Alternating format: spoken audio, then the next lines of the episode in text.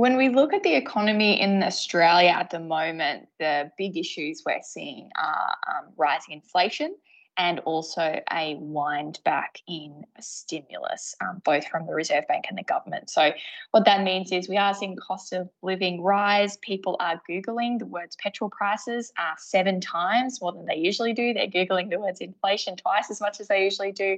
Uh, we're seeing consumer confidence take a bit of a hit as we do see households get a little bit squeezed by those cost of living pressures, um, which we see, you know, in the grocery store out and um, the petrol station things as well. Even though global oil prices are starting to fall and the fuel excise uh, is going to provide some relief, we are still going to see some broad based inflation in the Australian economy, which gets up to a peak of 5% per year um, when we take that uh, and compare it with the Reserve Bank's goal of 2 to 3% a year, it is quite a bit of inflation.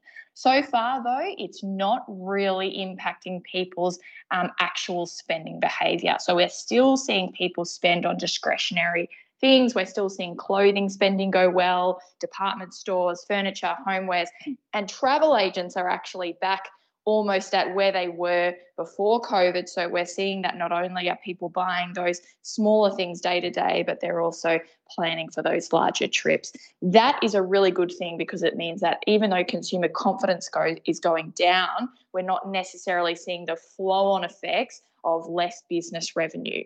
We're still seeing really strong job demands in the economy, which will keep inflation up to an extent. And we'll see the reasons for inflation move away from global factors and into local factors like the fact that wages are becoming more expensive and businesses have to pass on costs. At the same time, we are seeing some extra spending coming into the budget. So the budget has $40 billion of extra spending through new policies and projects. Um, this is something that we probably didn't need at this point um, in the business cycle. And what I mean by that is we've got very low unemployment, the economy is already running quite well, and we probably don't need spending for spending's sake at this point. Last year it was a very different story, but this year we don't really need it. So this is something that could keep inflation up a little bit higher than what it would have been otherwise.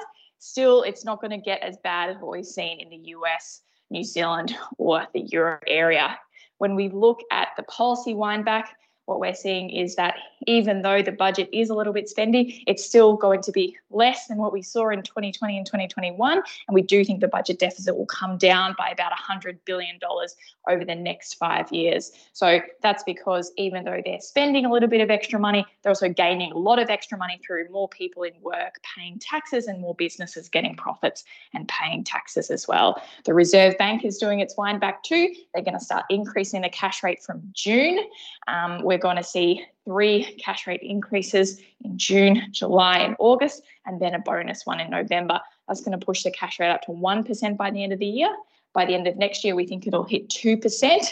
We're not too worried about households defaulting on their mortgages as a result. And that's because most homeowners are the same group of people who kept their jobs and saved a heap of money through COVID lockdowns in Australia um, fiscal stimulus and, and the very, very low cash rate really helped them gain in their savings too. So when we look over the next two years, what we're seeing is we're going to see some wage growth, we're going to see some higher inflation. It's going to be a bit bumpy this year between the fact that inflation is probably going to be a, a, a lot stronger than how much people's wages are going up. So we will see people essentially get poorer this year and then richer next year. When we look at how that's going to impact trade, um, we do know that even though the Reserve Bank is going to start hiking relatively aggressively, it's not going to be as aggressive as what we're seeing in the US. And when the US goes faster than us, that keeps us the Australian dollar down under parity. So if we were to go um, to a higher cash rate than the US, we might see the Australian dollar jump up to